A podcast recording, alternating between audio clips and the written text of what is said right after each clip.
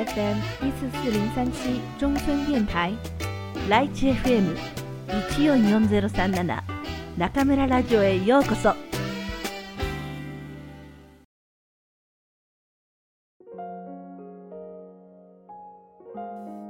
賢者の贈り物。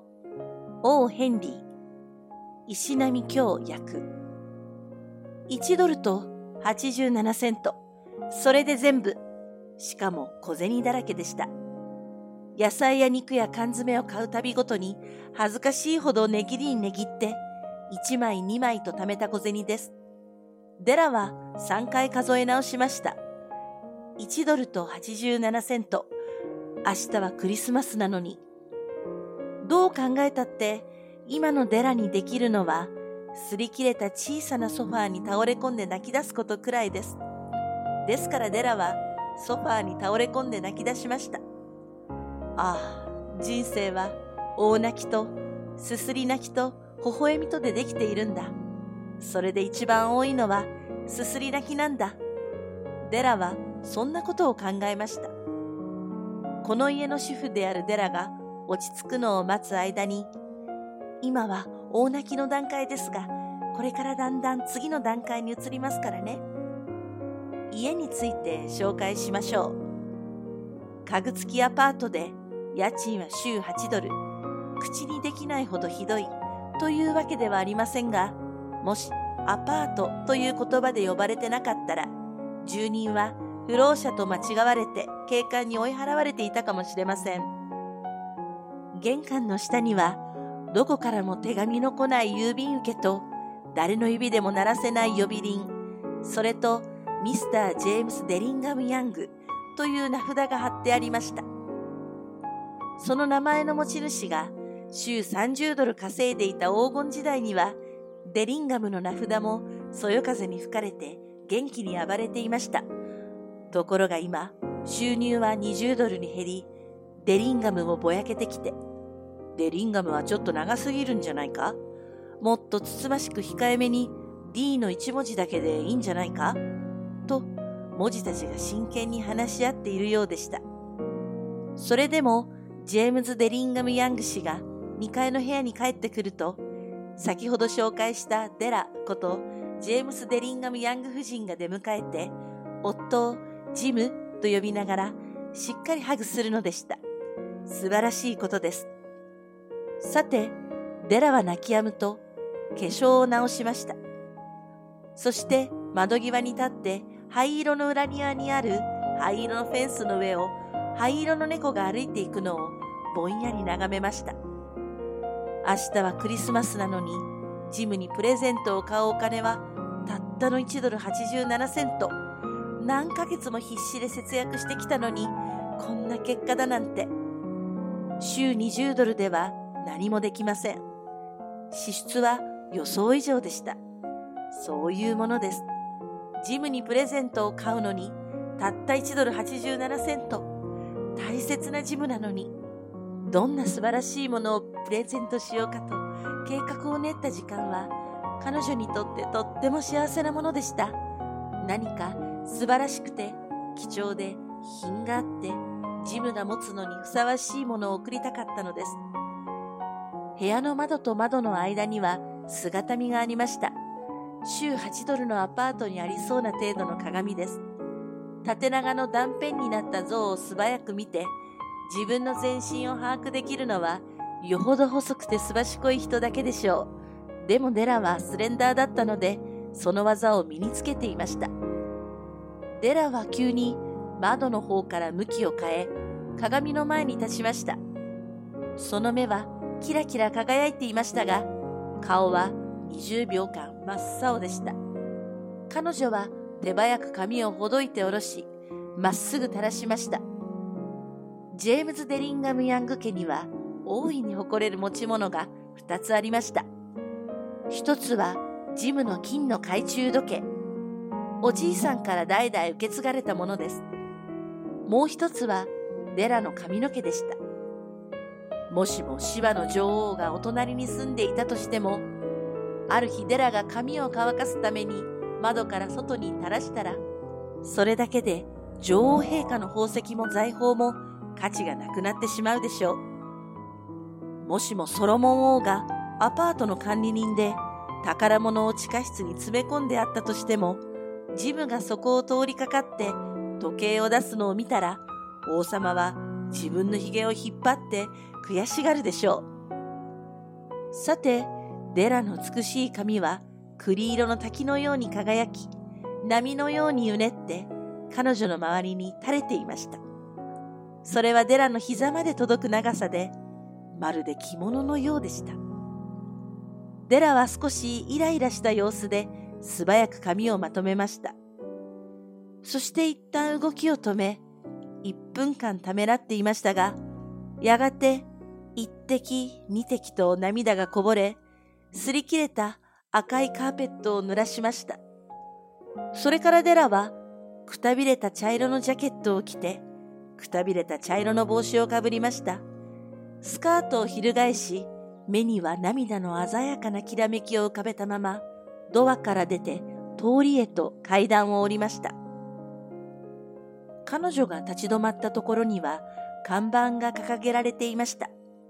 マダム・ソフロニーの店、ヘアグッズ各種取り扱い。デラは階段を駆け上り、息を切らしながらも心を落ち着かせました。マダムは色白で体が大きく、冷ややかで、とてもソフロニーという感じではありません。私の髪を買ってもらえますか？デラは尋ねました。買いますよ。マダムは答えます。帽子を取ってちょっと見せてみなさいな。茶色の滝がさらさらと揺れ落ちました。20ドル。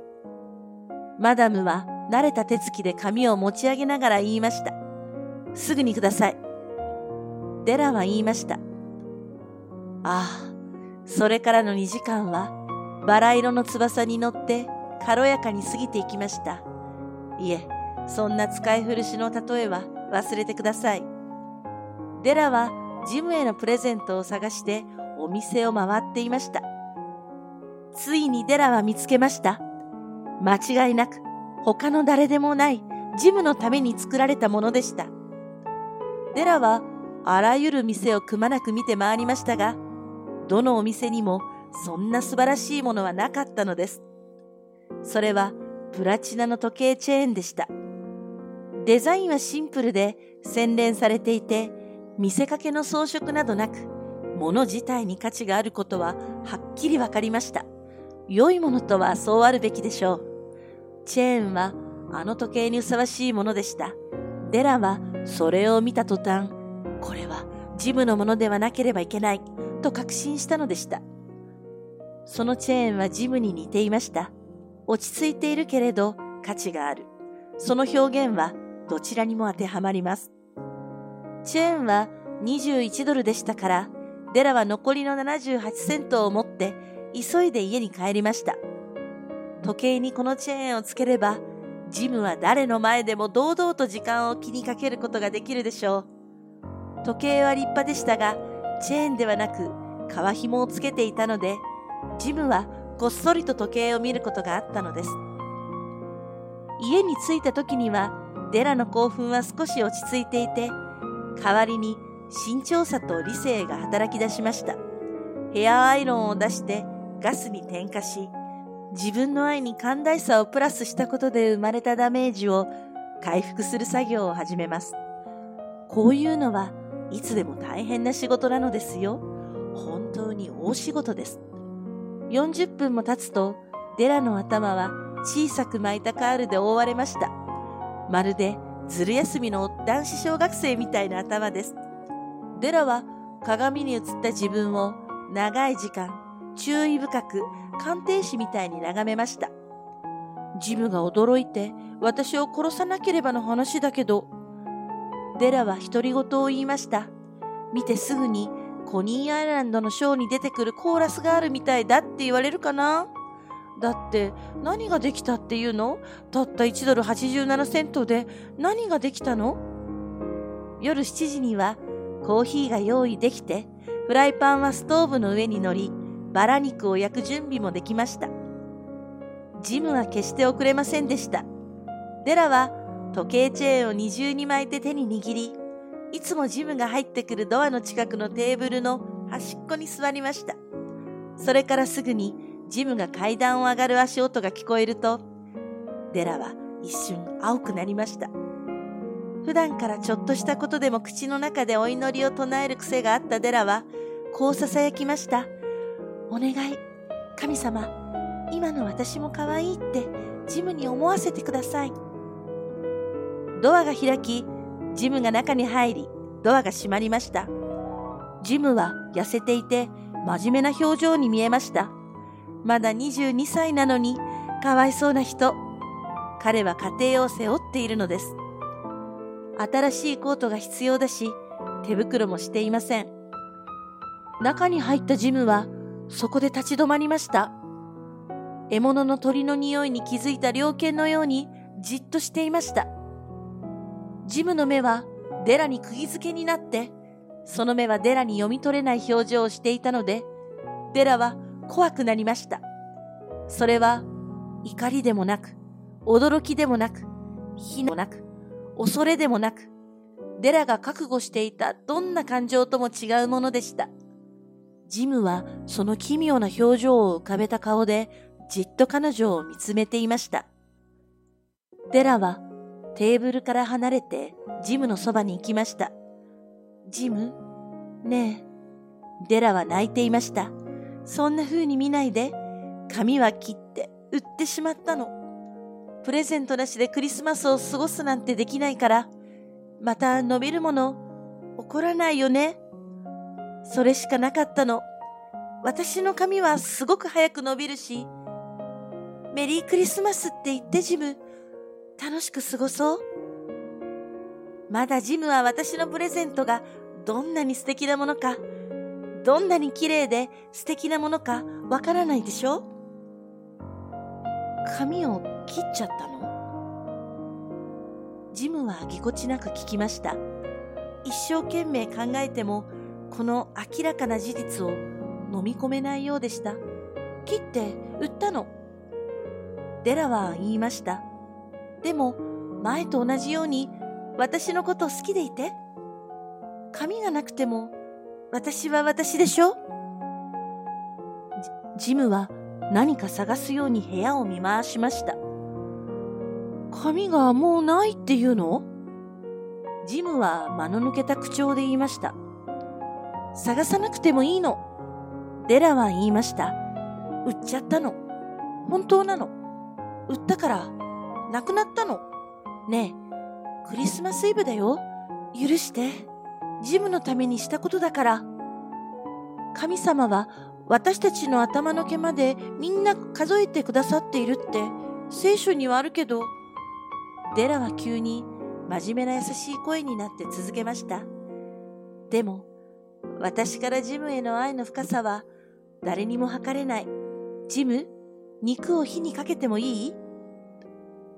ぼーっとしていたジムはすぐにハッとして愛するデラを抱きしめました。ここで10秒間だけ別のテーマの些細な話についてちょっと真剣に考えてみましょう。週に8ドルと年に100万ドル。その違いは何でしょうか？数学者とか口がうまい人は間違った答えを出すでしょう。福音書の東方より来たりし三賢者は価値ある贈り物を持ってきましたが、その中にも回答はありませんでした。この謎めいた話には、後ほど光が当たることになるでしょう。ジムはコートのポケットから包みを取り出してテーブルの上に置きました。デラ、勘違いしないで。ジムは言いました。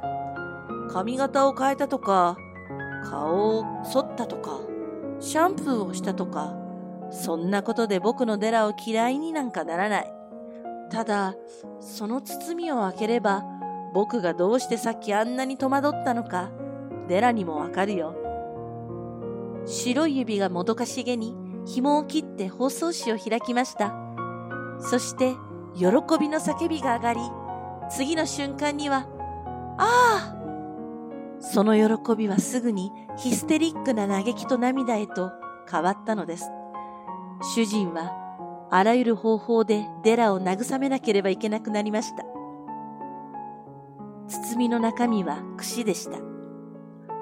頭の横と後ろから髪にさせる飾り口のセットで、デラはそれをブロードウェイのショーウィンドウで見てからずっと憧れていたのです。宝石の縁取りがついた本物の別光製の美しい櫛。売ってしまった美しい髪に刺すにはぴったりの色合いでした。高価なものだと知っていましたから、デラは今まで自分のものにしたいなどとは思いもせず、ただただ憧れていたのです。それが今、彼女のものになりました。でも、憧れの飾り串が輝くはずのふさふさとした髪は、もうないのでした。しかし、デラはその櫛を抱きしめました。そしてようやく、潤んだ目を上げて、微笑みながら言いました。ジム、私の髪はすごく早く伸びるの。それからデラは、やけどした猫のように飛び上がって叫びました。あジムはまだデラからの美しいプレゼントを見ていないのです。デラは手を広げてジムにそれを差し出しました。プラチナの鈍い光は熱心に輝くデラの魂を反射してきらめいているようでした。素敵でしょう、ジム。街中を探して見つけたの。一日に何十回も時間を見たくなりそう。時計を貸してよ。どんな風になるか見たいから。ジムはそれには従わず、ソファーに腰を下ろして、頭の後ろに両手を回しながら微笑みました。ねえ、デラ。彼は言います。クリスマスプレゼントはしばらくしまっておこうよ。今すぐ使うにはもったいない。時計は売っちゃったんだ。串を買うためにね。さあ、肉を火にかけて。東方の三賢者はご存知の通り賢い人たちでした。素晴らしく賢い人たちでした。桶の中に寝かされた生まれたばかりのイエスのために贈り物を持ってきたのです。これが世界で初めてのクリスマスプレゼントでした。送る人が立派ですから、贈り物も立派でした。もしかすると、プレゼントがダブった時には、別のものと交換できるサービスも用意していたかもしれません。ここまで私は、アパート暮らしの愚かな子羊たちの平凡な物語を拙いながらご紹介してきました。二人は浅はかにも家にあった最高の宝物をそれぞれ失ってしまったのでした。しかし、現代の賢者である皆さんに最後にこう言わせてください。贈り物をするあらゆる人たちの心の中で、この二人は最も賢い二人なのです。贈り物をあげたりもらったりする皆さん、この二人のような人間こそが最も立派な人たちなのです。世界中のどこだって同じです。彼らは賢者なのです。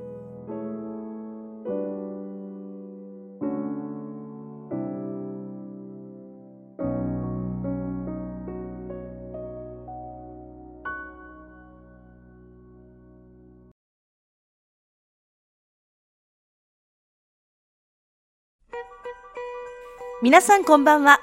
今夜も中村ラジオへようこそ。私は当ラジオ局のディスクジョッキー、中村です。まもなくクリスマス。中村が一年で一番好きな季節です。12月に入ると、日本の街はクリスマスカラー一色になります。デパートの前には巨大クリスマスツリーが建てられ、どこからともなくクリスマスソングが流れてきます。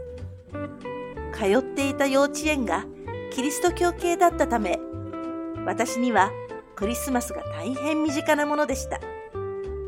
家でもクリスマスツリーを飾り、クリスマスケーキを食べ、そして25日の朝、枕元に置いてあるサンタクロースからのプレゼントを何よりも楽しみにしていました。私も小学校に上がるぐらいまでは、サンタさんは本当にこの世にいるんだと固く信じていました。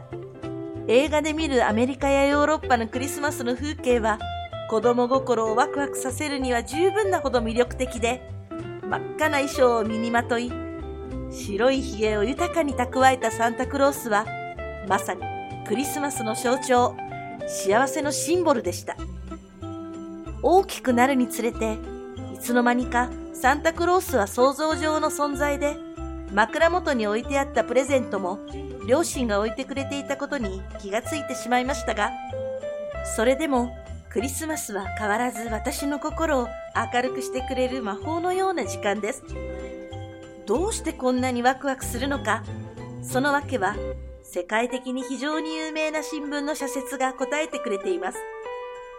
皆さんもきっとご存知だと思いますが今夜はこれをご紹介しましょう。ニューヨーク三新聞。1897年9月21日社説欄。本誌は以下に掲載される当初に対して直ちにお答え申し上げるとともにこのようにまっすぐな方が読者におられることを心から嬉しく思います。こんにちは新聞のおじさん。私は8歳の女の子です。実は友達がサンタクロースはいないというのです。パパはわからないことがあったら三新聞というので本当のことを教えてください。サンタクロースはいるのですか？バージニア・オハンロン。バージニア？それは友達の方が間違っているよ。きっと何でも疑いたがる年頃で見たことがないと信じられないんだね。自分のわかることだけが全部だと思っているんだろう。でもね、バージニア。大人でも子供でも何もかもわかるわけじゃない。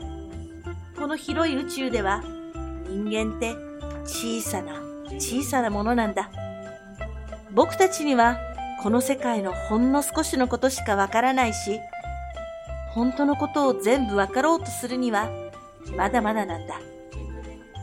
実はね、バージニア。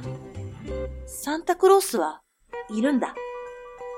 愛とか、思いやりとか、いたわりとかがちゃんとあるように、サンタクロースもちゃんといるし、そういうものが溢れているおかげで、人の毎日は癒されたり、潤ったりする。もしサンタクロースがいなかったら、ものすごく寂しい世の中になってしまう。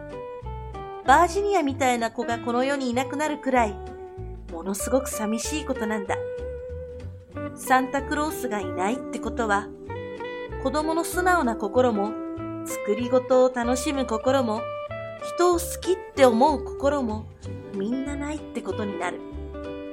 見たり、聞いたり、触ったりすることでしか楽しめなくなるし、世界をいつも温かくしてくれる子供たちの輝きも消えてなくなってしまうだろう。サンタクロースがいないだなんて言うのなら、妖精もいないって言うんだろうね。だったらパパに頼んで、クリスマスイブの日、煙突という煙突、全部全部を見張らせて、サンタクロースを待ち伏せしてごらん。サンタクロースが入ってくるのが見られずに終わっても、何にも変わらない。そもそもサンタクロースは人の目に見えないものだし、それでサンタクロースがいないってことにもならない。本当の本当っていうのは、子供にも大人にも誰の目にも見えないものなんだよ。妖精が原っぱで遊んでいるところ、誰か見た人っているかなうん、いないよね。でもそれでないって決まるわけじゃない。世界で誰も見たことがない、見ることができない不思議なことって、誰にもはっきりとはつかめないんだ。あのガラガラっておもちゃ、中を開ければ玉が音を鳴らしてることがわかるよね。でも、目に見えない世界には、どんなに力があっても、どれだけ束になってかかっても、こじ開けることのできないカーテンみたいなものがかかっているんだ。素直な心とか、あれこれたくましくすること、したもの、それから寄り添う気持ちや誰かを好きになる心だけがそのカーテンを開けることができてその向こうのすごく綺麗で素敵なものを見たり描いたりすることができる。嘘じゃないかって？バージニアいつでもどこでもこれだけは本当のことなんだよ。サンタクロースはいない？いや。今この時にもこれからもずっといる。バージニア何千年いやあと10万年経ってもサンタクロースはいつまでも子供たちの心をワクワクさせてくれると思うよ。はい。8歳の子供でもわかるように簡単な言葉で書かれたこの社説はそれから118年が経った今でも全く色あせることなく私たちの心に語りかけてきますね。私がこの記事を知ったのはもうはっきりと覚えてはいないのですが確かまだ小学生の時だったと思います。愛とか思いやりとかいたわりとかがちゃんとあるようにサンタクロースもちゃんといるというフレーズはこれ以上の断言はありえないぐらいに私にサンタクロースとは何か教えてくれました。今回クリスマスにちなんだ番組ということで久しぶりに読んでみましたがやっぱりいい文章ですね。目に見えないものでも確かに存在している。それは様々な人の思いもそうですよね。私は中村ラジオを始めてからそれまでとは比べ物にならないほど多くの中国人の皆さんと知り合うことができました。毎回番組をお届けするとリスナーの皆さんからたくさんのメッセージをいただきます。風邪をひいたと書けばお見舞いのメッセージを。夜遅くメッセージを返すと早く寝た方がいいですよとお気遣いのメッセージ。ついつい更新が滞ると期待していますという励ましのメッセージ。名も知らぬお顔さえ知らない皆さんの温かい気持ちが時に私を癒し時に私を鼓舞し時に自らを顧みさせる。この見えない力が私を支え中村ラジオを続けさせてくれています。2015年も残り10日。日々の業務に追われ今年をゆっくり振り返る暇もまだありませんが一つ一つの授業イベントメッセージそして語り合いに全力で取り組み2015年を笑顔で締めくくろうと思います私は日々のありさまをウェイボーでアップしていますがおかげさまでフォロワーの皆さんには毎日楽しそうですねとよくコメントをいただきます。実際私は楽しくやっていて、できれば楽しい気持ちの輪をどんどん広げたいと考えています。中国の日本語愛好家の皆さん、これからもぜひ中村ラジオでこの輪を一緒に広げていきましょうね。さて、間もなくクリスマスイブ。今頃サンタのおじさんは世界中の子供たちに大きな愛を配る準備で忙しいことでしょう。もうプレゼントはもらえない私たち昔の子供たちだって。この日ぐらいは童心に帰ってクリスマスを楽しみましょうね。さて、ここで中村からリスナーの皆さんにお知らせがあります。今回、ライチ FM ではクリスマス企画としてリスナーの皆さんのクリスマスの思い出メッセージを募集しています。12月28日までにこの中村ラジオにメッセージをお送りいただいた方の中から抽選で2名の方に2016年が幸せな1年になっちゃうラッキーメッセージカードが届きますよ。ぜひ、ふるってご応募くださいね。今、幸せな皆さんも、これから幸せになる皆さんも、どうか良いクリスマスをお過ごしくださいね。メリークリスマスそれではまた次回、ここでお会いしましょう。おやすみなさい。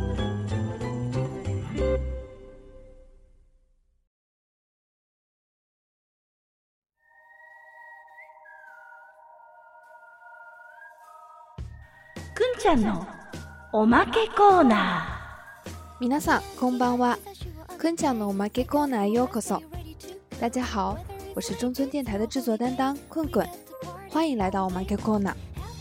马上就是圣诞节了，街头巷尾到处都弥漫起了圣诞的气息，红帽子、红袜子、雪花装饰，还有各式各样的圣诞树也渐渐多起来了。在这美好的日子里， 中村电台也响应励志 FM 的号召，制作了本期圣诞特别企划节目。本期节目朗读的是一篇由美国著名作家欧亨利创作的短篇小说《麦琪的礼物》。在圣诞节的前一天，一对小夫妻互赠礼物，结果阴差阳错，恰恰是两人对对方的无私，却使原本珍贵的礼物都变成了无用的东西，而他们却因此得到了比任何食物都宝贵的东西，那就是爱。不知道大家有没有觉得？这故事好像在哪儿听过呢？其实这篇小说曾入选中学语文课本。现在听日语版时，是不是又别有一番新鲜感呢？大家也可以自己搜索麦琪的礼物的中文版和英文版，中英日对照，感受一下语言的魅力哦。在本期节目的碎碎念部分，中村老师还为大家介绍了一个非常有名的与圣诞有关的小故事。故事发生在一八九七年，一位八岁的女孩写信给报社，想要无所不知的报社告诉她，圣诞老人是否真的存在。报社回复她说，就像爱呀、关怀呀、善良啊这些东西一样，这世上有很多虽然看不见，但却真实存在着的东西。